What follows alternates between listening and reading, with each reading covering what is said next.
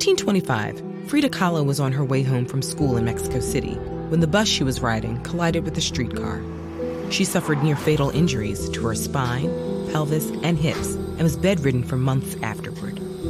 During her recovery, she had a special easel attached to her bed so she could practice painting techniques. When she set to work, she began to paint the world according to her own singular vision.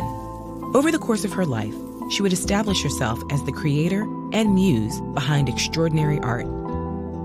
Though you may have met Kahlo's gaze before, her work provides an opportunity to see the world through her eyes. She painted friends and family, still lives and spiritual scenes, but it was her mesmerizing self portraits which first caught the world's attention.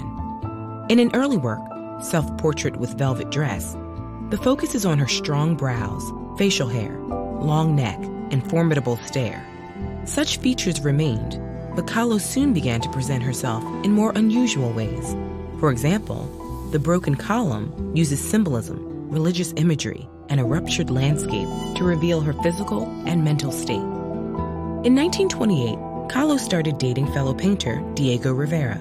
They became lifelong partners and cultivated an eccentric celebrity Together, they traveled the world and dedicated themselves to art, communist politics, and Mexican nationalism. Kahlo and Rivera shared a deep affinity with Mexicanidad, a movement which celebrated indigenous culture after the revolution.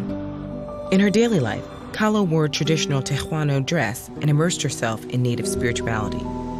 And in her work, she constantly referenced Mexican folk painting, incorporating its bright colors and references to death, religion, and nature. With her imagery of giant floating flowers, undulating landscapes, transplanted body parts, and billowing clouds of demons, Kahlo has often been associated with surrealism. But while surrealists use dreamlike images to explore the unconscious mind, Kahlo used them to represent her physical body and life experiences. Two of her most explored experiences were her physical disabilities and her marriage. As a result of the bus accident, she experienced lifelong health complications and endured many hospitalizations. She often contemplated the physical and psychological effects of disability in her work, painting herself in agony, recuperating from operations, or including objects such as her back brace and wheelchair.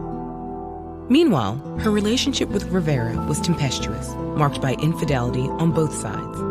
At one point, they even divorced, then remarried a year later.